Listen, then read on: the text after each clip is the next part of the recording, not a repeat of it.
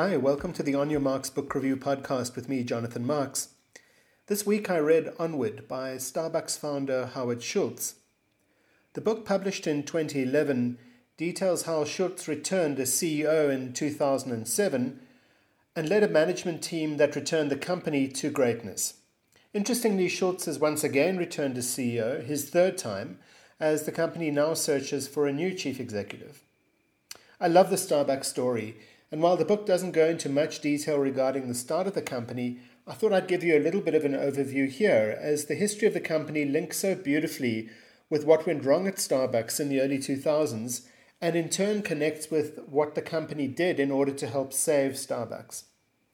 Schultz comes from Brooklyn and mentions frequently, both in the book and in videos, about his very humble beginnings and the impact on his family of his father's blue collar worker status and also workplace injury that left him unable to work for many, many years. After a football scholarship, Schultz started working at a company that sold coffee machines, and this led him to meeting the founders of Starbucks, a Seattle based retailer of coffee beans, teas and spices, and of course, coffee machines. He becomes completely enamored with the business and he gets a job as their marketing director. As part of his training, the team from Starbucks send him to Italy, and for the first time he sees the romance of Italian coffee shops the sound and the smells, the interaction between the customers and the barista, and the role of coffee shops in the day to day routine of Italians. He gets back to Seattle enormously excited and suggests to his employers that they open an Italian coffee shop. They're not convinced, and in the end, Schultz decides to leave and go it alone, and he raises some capital and launches a coffee shop called Il Giornale, mostly in the Pacific Northwest area of America. The business goes really well, and he's really created something based on what he's seen in Italy. A few years later, his former employers call him and say they want to sell the company. He loves the name Starbucks, and so again, he gathers some capital and buys the company and the brand. And from those few stores in the Seattle area, he grows to the Starbucks empire, which after a year has become 11 stores and around 100 employees. 40 years later, by the time this book was written and published, Starbucks had 16,000 stores in 54 countries with more than 200,000 employees. The business had annual revenue in excess of 10 billion US dollars, serving nearly 60 million customers per week. The growth in Starbucks, led by Schultz and by two subsequent CEOs, was phenomenal. But by 2007, apart from the credit crisis, growth had begun to flatten and it became clear that Starbucks had lost its way. And this is where Onward picks up the story. Schultz can see the decay, not just in comparable sales numbers, but a drifting from his vision and the essence of what Starbucks means to him and what he imagines the company means to customers. These issues are small but obviously noticeable to Schultz and reflected in the slowing sales. For example, a big part of the theatre of Starbucks, taken from Italian coffee shops, is that the barista can see the customer over the top of the coffee machine and engaged in some conversation. As Starbucks grew and demand in store increased, it was decided to replace the existing coffee machines with automated ones, which were much faster and thus, decreased the waiting time and increased, of course, store sales. The problem was that the machines were so much bigger and that moment of human contact was lost as the barista could no longer see the customer over the machine. Starbucks management also noticed that many customers would buy coffee from Starbucks and then buy food elsewhere. The obvious thing to do, and I guess any management guru would tell you it's the right thing, is to add food items to the menu to capture a much greater share of the customer's wallet. But what Schultz notices is that the smell from the food was so overpowering one couldn't smell the coffee. Another big part of the cafe theatre experience. In fact, the smell of coffee was so important that Starbucks employees uh, actually called partners, are not allowed to wear perfume or cologne in the store in case that overshadows the smell of fresh ground coffee. And so the book details many similar such examples, and eventually Schultz, who is the chairman, decides it's time to let the CEO go and work with the management team to return Starbucks to its roots. As part of this experience for himself, there is a wonderful moment in the book where he goes early one morning to the original Starbucks store in Pike Place Market, Seattle. He still has his key from the time that he first worked there.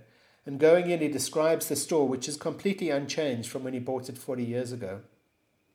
From this seminal experience, he decides to write a confidential memo to his senior management team about everything that has gone wrong at Starbucks.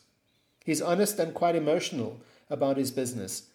And of course, as luck would have it with a company this size, the memo is leaked to the press. Soon it's all over the internet.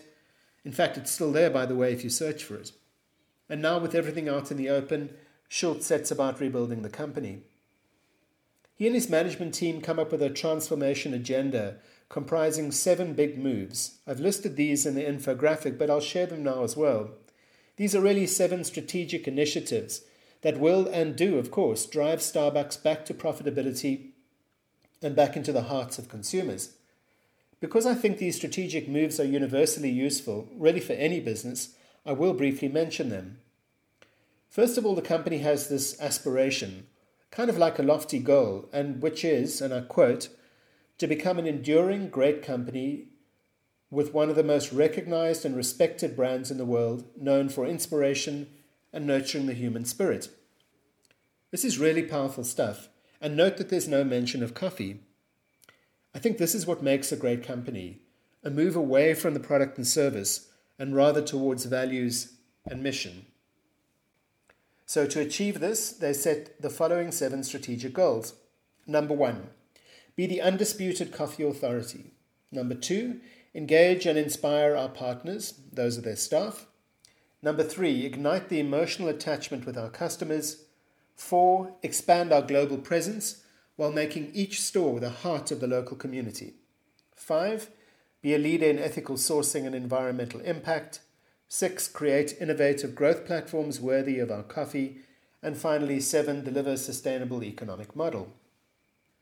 The book unfolds with small chapters detailing what was done across each of these big moves. This makes for interesting reading, and Schultz takes the reader through the twists and turns of balancing his vision against the inertia of every large company, even one with highly motivated staff, and the pressure from Wall Street. In one memorable anecdote, Schultz believes that baristas have either not learnt or have forgotten how to pour the perfect shot of espresso. He decides to close all US stores, about 7,800 of them, for a full day to conduct staff training. The move costs millions in lost revenue and, of course, opens the door for customers to try competitors' coffee. But in the end, he believes it's the right move and the results seem to pay off. In a similar vein, he decides that despite the huge economic pressure being felt by the company, that they would still go ahead with a planned leadership retreat for all senior managers across the global business. The week long event will cost around $30 million, a huge number when the company is also engaging in layoffs and store closures. But again, it's the right move, and they decide to hold the event in New Orleans. Of course, the value of the conference is huge for the city, still devastated from Hurricane Katrina. In a touching moment at the end of the chapter, one of the executives who planned the conference is strolling around the French Quarter the day after the conference and gets chatting with a local vendor who asks him if he has been involved with the Starbucks group. The executive replies yes, that he had helped to plan the conference. The vendor's eyes start to tear up as he says, Thank you. You paid my mortgage this month. And so the book unfolds. Of course, all works out perfectly in the end and the company is indeed back on its feet in a few years. While the book is filled with everything you expect from a company that really values its staff and customers, and one that's trying to sell more than coffee, there is, of course, a soft underbelly to Starbucks. They, for example, have been accused of tax evasion in the UK. They've operated the business at a book loss for decades, paying out profit to tax havens in Europe. In fact, Starbucks has paid only around £6 million in UK taxes since it began, despite telling shareholders that it's their most profitable location.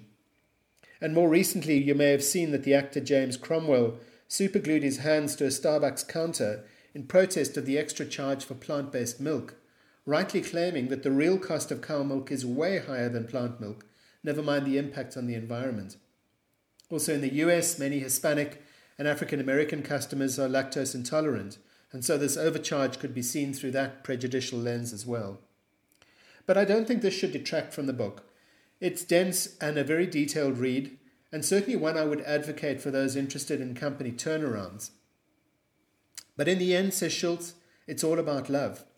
And as he says in the book, and I quote, when we love something, emotion often drives our actions. This is the gift and the challenge entrepreneurs face every day. The companies we dream of and build from scratch are part of us and intensely personal. They are our families, our lives. Well, that's certainly something I feel I can get behind.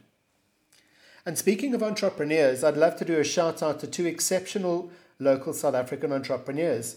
Devesh and Shahen, both MBA graduates from the Gordon Institute of Business Science here in Johannesburg, have followed their passion for coffee and started a business called Coffee Notes. As a promotion for all of you, you can get 10% off any online orders of artisanal coffee beans from their website. I see this as a wonderful parallel between their business and Starbucks, and so would be delighted if you would support them. You'll find the link and the voucher code in this week's email. In the week ahead, I'll be going back to ancient Rome and reading Marcus Aurelius's book Meditations. This core text of Stoicism is making something of a comeback, so please look out for that review next Tuesday. And otherwise, I wish you all a wonderful and coffee filled week ahead.